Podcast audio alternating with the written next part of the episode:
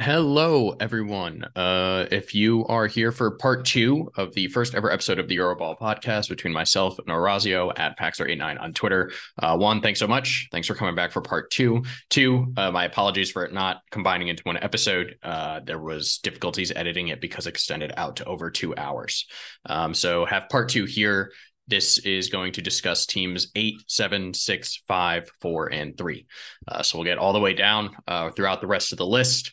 Thank you again for listening. Uh, please make sure you like, subscribe, and leave a review. Please only a positive review. If you have a negative review, that's fine. Just let me know. But you know, don't don't leave it there. That's going to mess up my rating in the long run. I don't have enough positive stability to just to just survive any negative reviews right now. Um, but yeah, please do so. Like, subscribe, leave a rating on whichever platform you're using. Uh, a reminder, you can follow me on Twitter at ABernucca and then find my work writing wise at Fansided M- MBA, um, where we have an international basketball section where we provide weekly EuroLeague coverage. Um, as well as soon we will have the second edition of the International Basketball Big Board and some more NBA draft coverage.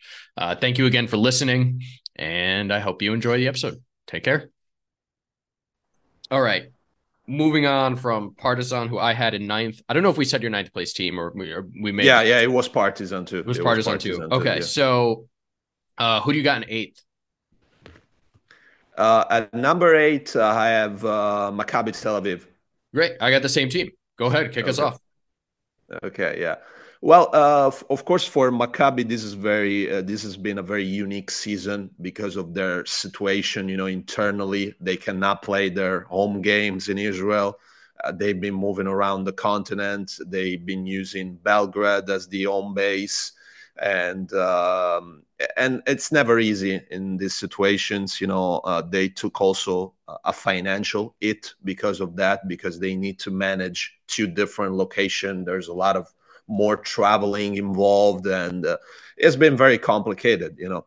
Um, and and for this reason, I think they're also they're also a team that is very hard to read and to predict because in some games, you know, you you can clearly see all their offensive firepower. This is a very talented team offensively, you know and th- their backcourt is amazing between Lorenzo Brown, Wade Baldwin. You know, they have so many good scoring options, and uh, it's clear how much damage they can do when they're on. You know, when their offensive night is is good. Uh, but at the same time, there are there have been also a lot of games in which you can see all their defensive issue, uh, the lack of connection sometimes between the players uh, probably the the fatigue that is eating more because of all these extra traveling they've been having and the fact of you know never playing uh, in front of our own crowd because even in Belgrade of course some of the games have been behind closed doors you know it's it's been really it's been really difficult. But because of that offensive talent offensive firepower uh, I still think that you know they are a team that they have the potential to be in the playoffs. Uh, they can be difficult to play against, especially when they're all connected, when they're all clicked. And uh, sure, they still have uh, several things to figure out defensively. Uh, I'm not sure they're going to be able to fix every one of their issues before the end of the season, uh, even because, you know, that's that's just how they play under Coach Kattash. You know, that's that's their style. You know, it's it's gonna be difficult to see big changes from that perspective, but because of their talent offensively, because of players like Lorenzo Brown, Wade Baldwin, Bonzie Colson, you know, all these guys, uh, it's really uh, difficult for me to imagine them out of the playoff picture. So that's why I have them uh, in the eighth position. Yeah, I agree. I, I think if I remember correctly, their uh, their closing schedule is is not that bad uh, in the grand scheme of things. Um, again, like the caveat of you know they have no home court, um, which you know makes every home game you know more of a toss up than usual. But they their closing schedule is not is not too difficult. Um, they got about five out of you know out of eight tough games there. Most teams have six, so you know some teams like Zalgiris, all eight games are probably going to be tough. Yeah, look, I I saw uh, Maccabi twice when I was in Spain. You know, I saw them play in Madrid and in Basconia, and it was it was you know the the tale of two Maccabis. It was the tale of their two teams, right? In Madrid, the offense, you know, they got off to a slow start. Um, their defensive intensity wasn't quite there. That's an issue they've always had. They're always going to have, right? I mean, Lorenzo Brown and Wade Baldwin are your backcourt. Um, you know, you're never going to lead the way on defense. um, that's that's just reality. For as talented as those guys are, you know, that's not how they're going to impact the game for you. But like they figured it out, and their thing is, you know, every night they need two of Brown, Baldwin, and Colson to have a good game. Two of those guys are playing well. They kind of have their floor, and then it's like can they find the fourth impact guy somewhere? Is it one of these games where Jake Cohen grabs, you know, six offensive rebounds, is just creating a, extra possessions um, that gives them the slight little edge they need that, to hang in the game? Uh, is James Webb knocking down his open threes, right? Like that's what happened at the game in Madrid that I was at. He was shooting the lights out that night. I think he was like five of eight or something like that. Um, when they have that, when they have two of their main three guys playing well and someone else grabbing them the extra offense, they can beat anybody. They can be yeah. the talent's there. They can beat anybody. Um, as you said, it's just been it's difficult season. Uh, a lot of things out of their control have have hurt them. Um, there's nothing else they can do about that. Um, and they were one win away from the Final Four last season. They're, they're probably not going to be able to get there this year. You know, a team like that, a team like Maccabi, is just always going to need their home court to have a high level season, and and they don't have it. Um, it's the harsh reality of what they're going through. I like them like all the teams, I'm going to keep saying it. You know, like I don't want to see them in a playoff series. I don't want to have to game plan for Lorenzo Brown and Wade Baldwin three, four, maybe five times. Um, but without that home court, you know, I think they squeeze in. The schedule isn't too bad. You know what they're capable of. You know, you're going to take it from there. Um, hopefully next season things kind of normalize and they they can still keep some of the same core. I think it's going to be tough. Uh, you know, I asked I asked Coach Kattash about about that at the game in Madrid.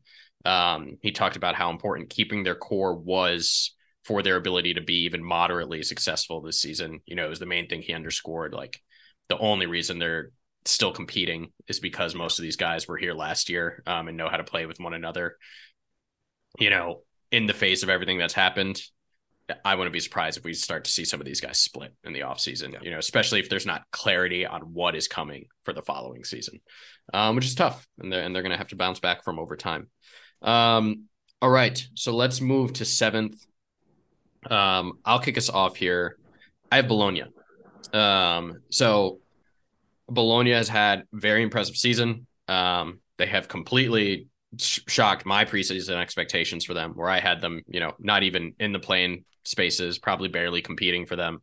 Um, look, I just thought looking at their roster, you know, heading into the season, I had question marks about Shengelia's ability to really like lead a top level EuroLeague team, right? Like when he was the best player at Basconia, they were squeezing into the playoffs. I was like, that's probably this team's ceiling. Their their guys are getting there in age. You know, they added Bryant Dunston, who's been great, but like they added him and it was like, uh, you know, 36, 37 years old. Does he still have it?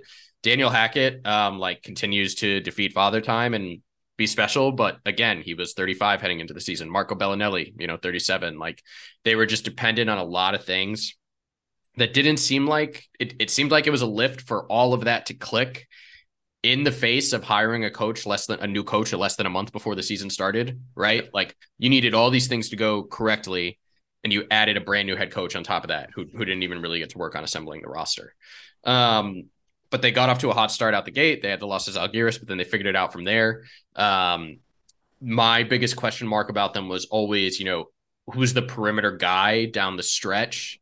Because we know Shengelia can't be super reliable in that spot. We've seen it happen too many seasons. He likes too much of his offense out of the low post. It can get defended easily late in game.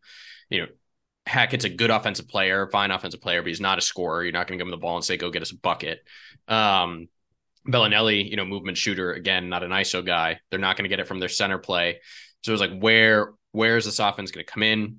It started with Cordinier. Like he was awesome to start the year. He slowed down a little bit, but you know, Cordinier is still a young player. I really like. I think future. You know, he is at least an elite EuroLeague wing. You know, for most of his career, he's another guy. I'm like, he might reach NBA level. You know, if the three point shot gets there. Um, fantastic player the real big X factor has been Iffe Lundberg, who, funny enough, you know, they were trying to move on from in the summer, yep. right? Um, I'm sure you could touch on that more, but you know, we we know Scariolo kind of wanted him out um, and wanted to bring someone else in. It was one of the driving factors of his frustration. Um, Lundberg's been their guy late in game, you know, who they can kind of give the ball to and say, hey, eight seconds on the shot clock. We tried pick and roll twice, didn't work. Nothing else is happening. We're just going to clear out, you know, get to your step back three or get to one of your kind of like falling runners in the lane. Um, they've fallen off in the second half of the season, uh, which, you know, I, I think was predictable um, for some of those reasons we talked about at the top, right? I mean, they're just, they're still really dependent on Hackett, Belinelli, and Dunston, like three guys in their mid, mid to late 30s. Um, those are the type of players who, yeah, when you get into round 24, 25, 26, 27 in a long season, their body starts to show it, their play starts to show it, right? Um, Shengelia started to pick up injuries as he often does, right? Like he's just he's never a guy who really gets these devastating injuries, but he's always picking up picking up knocks. Yeah. Um, just he's a physical player, you know. He's he's gonna he's gonna have moments where he needs to rest for some time. So, you know, they they were top two for a while, top three. I think they're going to squeeze back and, and kind of probably fall all the way into seven. That's my prediction of them. This has still been a, no matter where this ends. Yeah, this has been a great season. Uh, yeah, you know, Luca Banchi's done a fantastic job there. Um, it, it's really been impressive. You know, hopefully they're in the playoffs and really kind of secure themselves going you know, going forward for another EuroLeague season. Uh, because I want to see where they take it from here. Um, but I like it. I just, you know, they're going to end slow. Every year league season, there's one of these teams who's like really at the top for the first half and falls off. Basconia fell out of the playoffs entirely last year after being, you yeah. know, second place at the halfway point. Um, I don't see Bologna having that deep a dive, but it's been clear in watching them, you know, and they tried to add some depth to address things. You know, like Zizic was a good pickup. I don't think he fixes a ton, right? Like he doesn't really address issues. He's just kind of a talent ad, which is good. They need that, you know, with again, yeah. with Dunston's age and, and question marks about his ability to stay on the court. Um, you know, they added Lomazs, who like he seems like a fine player. I don't think he's a EuroLeague player. You know, I'm just gonna be honest. I no disrespect to him. I get trying to move for that perimeter guy, but it's just, and I think it's shown, you know, he hasn't gotten a lot of playing time in the rotation since he's come in. Um, so I have Bologna seventh. Who who do you have seventh? Um, if it's also Bologna, feel free to pivot to them or feel free to jump in on something else. I I have Fenerbahce at seven. Uh, but you know, uh, regarding Virtus, you know, I perfectly agree with what you said. Uh, it's um, it's been a tremendous season for them, considering what were the kind of the expectations at the beginning. You know, so many turmoil at the beginning of the season with the firing of Coach Scariolo right before the beginning of it you know the off season where there was some level of disconnection between what the coach wanted what the front office wanted uh, you know uh, so the um, the expectation at the beginning weren't so weren't so high but uh, coach Banchi came in and uh, he embraced the situation and he did a fantastic job in he turned around the situation. Um, as you said, especially in the case of Iffe Lundberg, you know, he was pretty much out of the door this summer. Uh, several teams came calling. Uh, they were uh, they were willing to take over his contract, and Virtus, you know, was trying to lower the salary a little bit. You know, uh, they cut off some of the bigger salaries in order to limit the spending a little bit, also to uh, to attend the EuroLeague rules in terms of you know salary cap, salary rules and uh, and Lundberg turned into that X factor that they were looking for. You know, they were looking for this kind of closer that could uh, decide the games in the clutch moments. Uh, it, it, was something that they didn't really have last season. And uh, Lundberg turned into that player. It was a key factor in uh, at least five EuroLeague games, at least and he's been amazing coming off the bench to give that offensive spark that they need. And uh, offensively, they've been played uh, really, really good basketball this season. Uh, Coach Banchi has this system where they everyone you know really shares the ball you know there's much more connection between the players which is something that probably was one of the weak points last season because uh, at some point it was clear that there was some level of disconnection between Coach Scariolo and at least a few of the players on the roster. And uh, yeah, I mean, I I still I I have them at, in sixth place in my ranking uh, because despite the fact that they uh, they're slowing down a little bit, which I think is natural because, as you said, you know they rely a lot on veterans like Belinelli, Dunston, Hackett, and you know for guys of that age, it's only natural that at some point during the season you're gonna have a down moment uh, but I I do really believe in their offensive game, in their ability to play together, and that's why I have them a little bit higher than than Fenerbahce. Yeah, for sure, and that'll be a good segue because I, I have Fenerbahce sixth, so we we can get it we can get into them in a sec. It, the other thing on Bologna that actually has been, I don't I don't know the data on this. I need to try to track it down. They are a really impressive team in their sideline out of bound and baseline out of bound place. They get so much mm-hmm. offense there, and you know it, it's because of Belinelli, right? Like they could just get come have him come flying off a screen, yeah. and even if it's a tough shot, he could still make it. Like that helps, but they've got good stuff coming out of those baseline out of bounds, sideline out of bounds scenarios. Um, and it's really been like an equalizer for them as they don't have that huge offensive weapon anymore. You know, they had Teodosic last season. Like that has been that has really brought them even like that with Belinelli shooting generally and what Toko can still do in the low post. And as a passer by the way like Toko yeah. really like he's he's creating for teammates more than I've ever seen him do before. That's really been impressive. All those things with Cordinier's improvement um, has made them a very solid offensive team you know re- really good and reliable on that end of the floor. And I just I just didn't see it um, you know heading into the season. I I just looked at it. And again like you put all those question marks and then you throw in like, oh, brand new head coach on top of it. That's so rarely it so rarely goes this way. It's really a testament to the work Banchi's done and, and the buy-in from the players. You know, just saying, look, it's been weird, but we're gonna put our head down and play basketball. Um, all right, so why don't why don't you kick us off with Fenerbahce? Because I've got them I've got them sixth on my end. You've got them seventh. Let's do it. Yeah. Um, so I think um, they they needed uh, that spark that at the beginning Jasikevicius brought in because with uh, with Coach these things were stale at some point. Uh, some players were complaining about the the lack of uh, offensive schemes and stuff like that.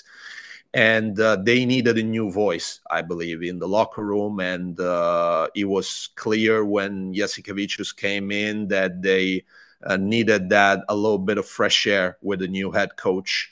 Uh, sure, uh, you know, Jasikevicius can be as tough as Itoudis, you know, when when it comes to how he deals with players, you know, how he treats them. He can be very hard coach, just like Itoudis is, you know.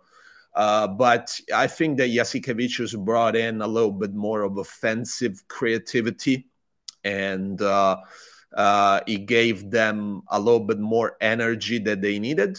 Uh, but I also believe that, especially in some of the last few games that I saw, uh, that spark is starting to lower a little bit uh, in terms of energy. Uh, they made some um, they made some questionable games over the last few uh, the last few weeks. You know, I haven't seen them as good as they were in the first few weeks under Jasikevicius. Uh, some of the players, I think, they've been keeping, you know, a little bit out of the rotation. Like with Jasikevicius, I don't know where Yam Madar is heading. Like right now, it looks like he's been cut off of the rotations a little bit. Uh, Motley, who was doing really good at some point during the season, now is a bit of a in a down moment. You know, uh, they were having some good things from uh, from Calathes, but you know he hasn't been particularly consistent too. So uh, they are uh, a difficult team to predict, in my opinion, because they, of course, they made also several changes in the roster. Uh, but um, that's why I had them a little bit lower than Virtus because I still don't completely understand in which direction they're headed. You know, Uh, there's there's definitely talent. Uh, there's definitely depth also in some departments of the roster, uh, but at the same time, I don't see uh, enough consistency to put them in a higher position. Yeah, yeah, that makes sense. Look, I I think part of my I can just like I'm partially biased in my assessment of Fenerbahce because I was really in on them coming coming into the season. Um, mm-hmm. You know, I had them in the top four, making the final 4 mm-hmm. I like they have a really deep roster. Like that is the number one thing yeah. that stands out. There's like 12 really solid EuroLeague players there at minimum. when you look at it, and it's just like even because you're gonna have injuries in a league season.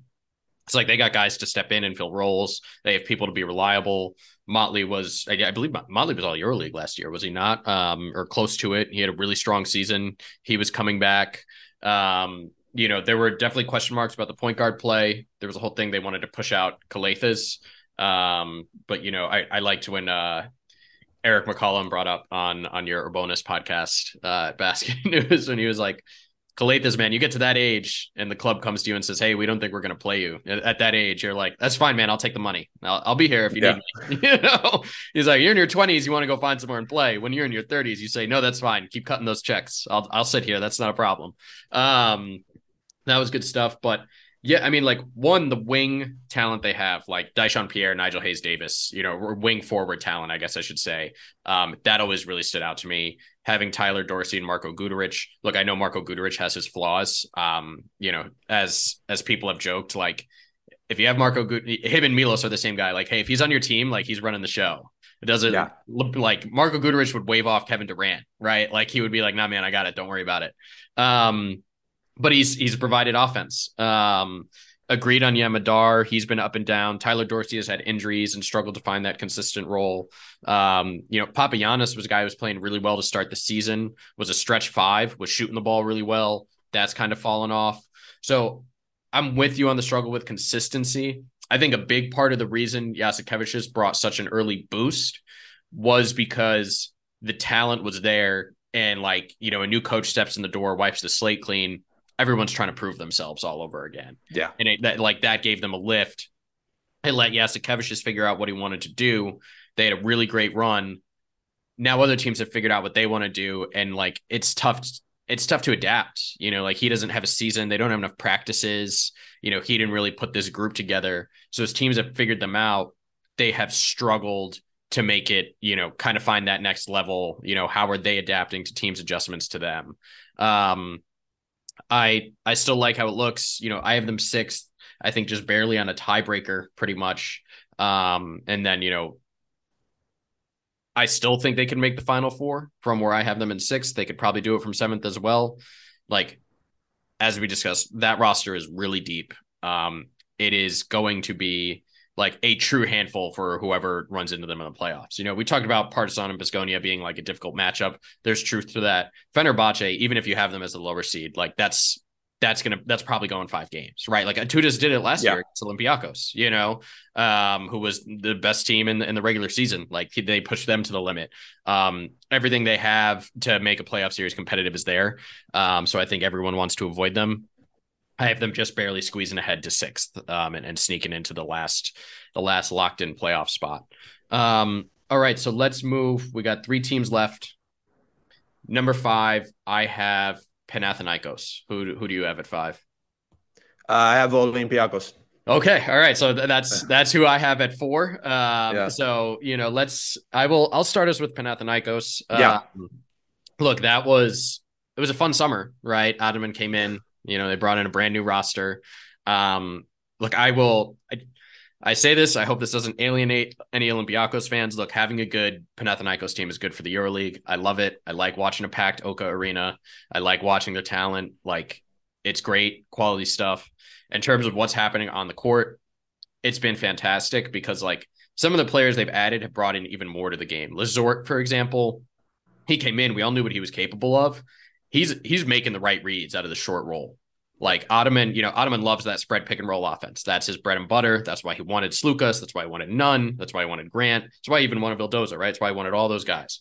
He can give them the ball and say, just keep keep running pick and roll, keep running pick and roll. my concern, and we saw it early in the season when they were at a slow start, was you know teams would occasionally ice or bring multiple defenders to the ball handler, force them to find Lessort in the short roll, and he'd like the decision making was not there yet. You know, like he just didn't know where the shooters quite were. He was very like one dimensional. Like he was making the decision before he got the ball. He would put it on the floor and get to the rim, but the defender's already there, or he's making a pass that is actually covered. But he's found that rhythm. He's figured it out. He's making the right reads, and they're spacing. Grigonis, you know, Grant, who I don't know where he is, but last time I talked about Grant, he was like 95th percentile and spot up, you know, for EuroLeague players. He's he's been incredible. Um, Grigonis has had a really strong season. They come off the bench with more of the same. Um, I really like how this team looks heading into the closing stretch. Like I, you know, Ettore Messina when he said they're the second best roster in EuroLeague, in my opinion. I don't think that's a hot take. You know, I think there's a lot of there's a lot of truth to that. Um, I, I can certainly see it that way. Kendrick Nunn has been awesome. You know, he's adapted well. Nobody can stay in front of that guy. They just they have a lot of the right pieces. They have a lot of the right pieces, especially for an Ataman roster. You know, he seems to have done it again and kind of rebuilt a team in the summer. I don't have them winning the championship this season. You know, I think that's a bit of a reach. Like I wouldn't be again, I wouldn't be surprised. They could definitely do it. Um, but like I've got them getting into that final four and and they're gonna be tough. And I think the next two, three seasons after this, I would be surprised if Ataman doesn't grab a championship, you know, if he's with Panathinaikos for four years or so. Um, what have what have you seen from the Greens? What do you like? Yeah, I mean, uh, as you said, they had this uh, slow progression during the season because at the beginning, I think it was kind of natural to see them struggling because the roster was completely new compared to last season. New coach, completely new roster. So you need to give them time in order to figure out things. And uh, now uh, they've been much better offensively they look much, much better offensively compared to the beginning of the season. Defense has been good pretty much the entire season. You know, they they've been consistent. They they have several guys on the perimeter that can lock down the situation. I mean, when you have guys like Jerian Grant, but also Kendrick Nunn has been really good defensively. You know, on the perimeter, he's been very very effective and um, so I I think it was kind of uh, a natural progression for them. I wasn't that worried in the first few months because it was natural that they were going to have issues in figuring out how to really play inside that system because they have so many new uh, new players. But I always believed, you know, if they're gonna give them time, if they're not gonna put them extra pressure on them, you know coach ataman is gonna is gonna find a way you know to make this group work in the right way. And they've been doing it you know. Now they look much much better. You know the second part of the season they've been great. Uh, they only lost two games in the last eight rounds uh, especially when they play at home. It's really really difficult to beat them. So uh, they they definitely look like one of the most dangerous team that you can face in a playoff series, you know, because if you have to win a five game series and you need to win at OAKA against these guys is going to be very, very difficult, you know, especially if everyone is, if everyone is healthy, you know, if they have their full roster, that's going to be a challenge, you know, to beat them because they're, they're deep, they're very talented they're very good defensively. You know, it's not one of those those teams that is really good offensively, but is flawed on the defensive end. Defensively, they're really, really good. So they're they're going to be really hard to beat in a playoff series. That's for sure. Yeah, they're they're they're a big team. I think yeah. it's it's under discussed. Like, um, you know, they have they really have the personnel to hide Sloukas when he's out there um, which yeah. is a huge help because they can put Sloukas out there with either Nunn, who, as we discussed, has been good, or Grant. And then, like, when you have that Grant, Grigonis, Mitoglou, Lessort, like, when those are your next four, like, you can't pick on Sloukas. Like, because they're just yeah. they're just going to send help and they can cover ground to rotate correctly, and then that opportunity is gone, and now you're eight seconds left on the shot clock, and you've got to reset your offense. Um, they just they cover so much ground, they rebound the ball really well, they're so physical I like what they do defensively on these perimeter players, where you kind of see when you watch them, they almost kind of like bait them into the lane and into an attack. They kind of let them get in there and then they just collapse and like they bring all their length and strength and surround you and it makes it very difficult to make the right read out of it. They've got great recovery times. Grigonis covers ground. Grant covers ground. Even Mitoglou like moves decently you know like yeah. he looks a little he looks a little clunky but like if you actually like he's covering ground just fine um his shot has fallen off a little bit he had a really hot start he's kind of normalized um would be a huge help for them if he can kind of get back to really shooting the lights out like he was early in the season. Um, Vildoza seems to have found his rhythm a little bit over the last month or so. Like I hope that stays after this break. Yeah. He seemed to kind of really start to figure out how he worked as the bench guard. Um, Hernangomez too. You know, like if they if they have all these pieces clicking, you know, like I do think they're right there with Real. Um, but all right, so you got Olympiacos. That's who I had in fourth. Um, you've got them in fifth. Let's go ahead. Let's talk about Bartzokas' team. Yeah, uh, of course, uh, it's been um, it's been a difficult, a little bit of a difficult season for them because they had to make several changes during the summer. They lost key players like Vezenkov, and they had to, in a way, change a little bit their style of play uh, because uh, with uh, with Vezenkov, of course, they were uh, uh, offensive oriented towards them, you know, because when you have a guy that he can do so much without holding the ball too much, everything becomes much much easier. And uh, just like uh, just like Panathinaikos, I think that especially in the first part of the season, they they needed time to figuring out what they were becoming, you know, as a as a team because uh, some of their also some of their additions during the summer. You know, they were struggling a little bit uh, in the first part of the season, but now they look they look much more in sync compared to the first part of the season. Uh, they look much more in rhythm. Um, key players that you know at the beginning of the season they weren't looking particularly good. Now they look much much better uh, just like uh, Walkup you know Walkup had a kind of a slow start and then you know it became better and better and uh, one of the main issues of course was also the injuries because they had a lot of struggles with injuries this season. Uh, there were moments during the euroleague regular season in which they had very short rotation because of all those injuries. Now the situation is a little bit better. Uh, they have found again McKissic, who is a key player for them, uh, especially on the defensive end. And uh, I just personally, you know, I just um, trust a lot the fact that Coach Bartzokas uh, will uh, put all the right pieces together uh, when it comes to playoffs time because it's it's a very good coach. I've always liked his style, you know, how he uh, he coaches his teams, and uh, I just I just have a lot of confidence in him. You know, I I put Panathinaikos ahead of them because uh, you know uh, they have a little bit more talent overall, in my opinion. But in terms of uh, pure uh, pure team skills, I think Olympiacos is a bit ahead of Panathinaikos. Yeah, I definitely see some of that.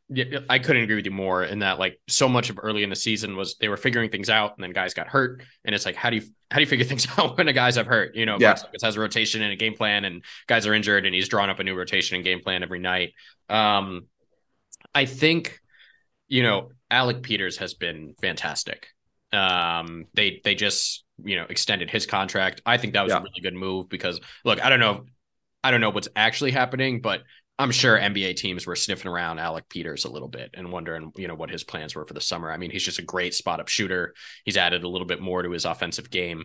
He's been fantastic. Look, the guy who I really love there, and I think uh, maybe it's just me on this, and I haven't given, you know, I personally haven't given him enough credit over the years, but Mustafa Fall. I mean, I just, I again, I think maybe it was just me, and I was late to recognizing this skill. His passing is like it's a game changer because. Yeah he's so tall and he can catch the ball so high that it's very difficult to cut him off when he's in the pick and roll or in the post. And if you don't bring help in those scenarios, he's going to be able to get himself a good look because he has a size advantage. And if you do bring help, he's ready to make the right read and he hits guys perfectly in stride with his passes. It's really impressive.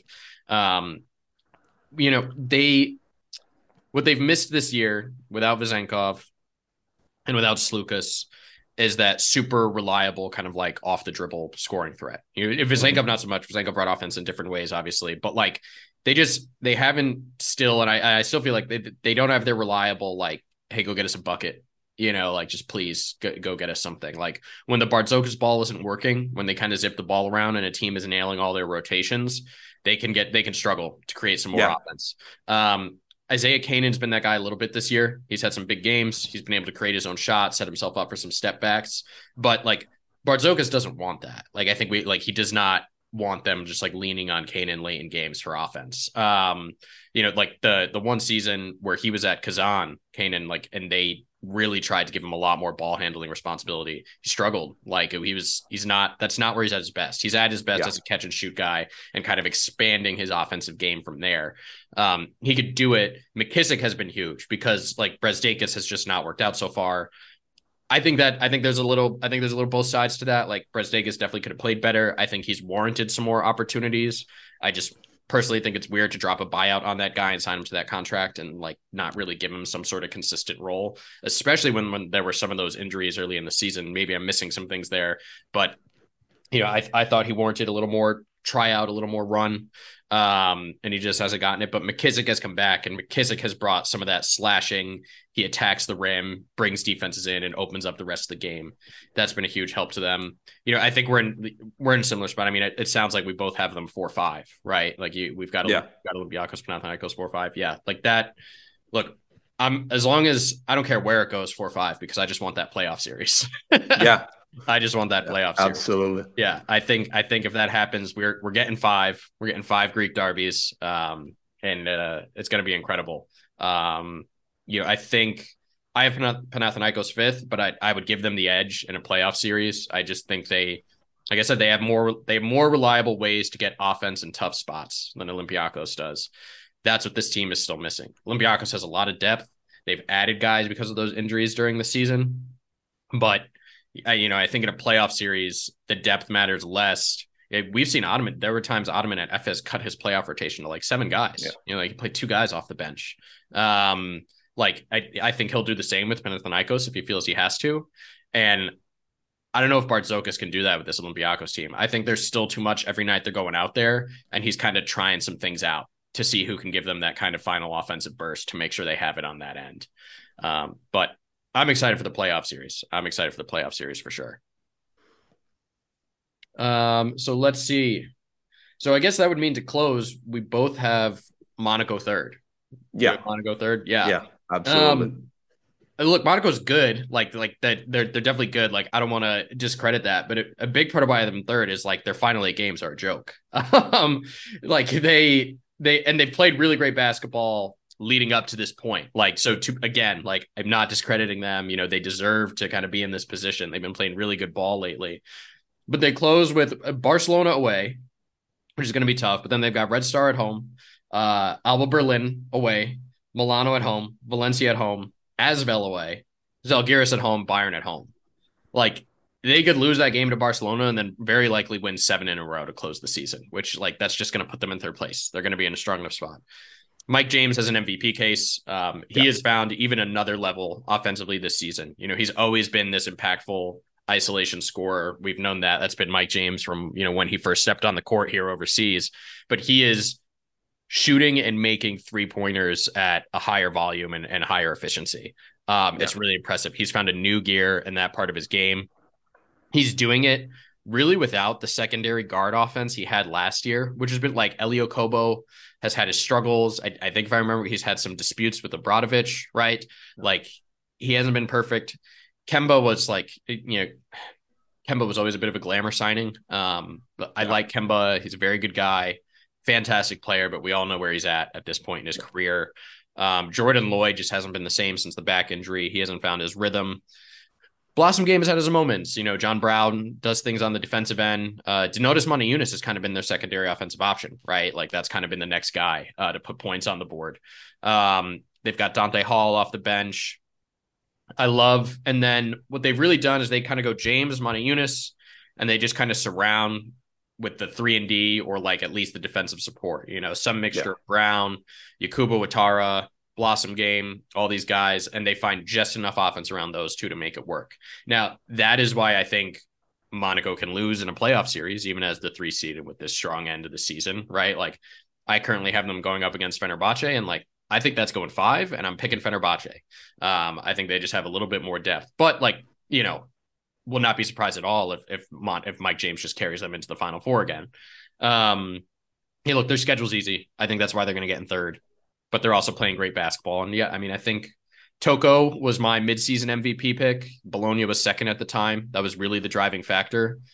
With the fall off I see coming for them, I think it's unfair to keep him in that MVP spot. And I would probably pivot and say, you know, it's Mike James award. Um, I, I, Monaco's just having a really strong season, and he's incredible. He's been arguably the best player in the league this year. Yeah, absolutely, no doubt about that. Uh, Mike James is the MVP for me too. Uh, as you said, you know, it, it's probably even more impressive uh, considering the fact that this season the other guys in the backcourt they haven't performed at their usual level. Uh, Okobo had his own issues. You know, I I was told he's dealing also with some personal issues, which has led to some you know tension. Uh, Jordan Lloyd, of course, when he came back after the surgery that he had, is still trying to find his groove. Kemba Walker has been doing some nice things off the bench, but of course he's he's always dealing with some kind of pain with his knee, so you cannot count on him all the time.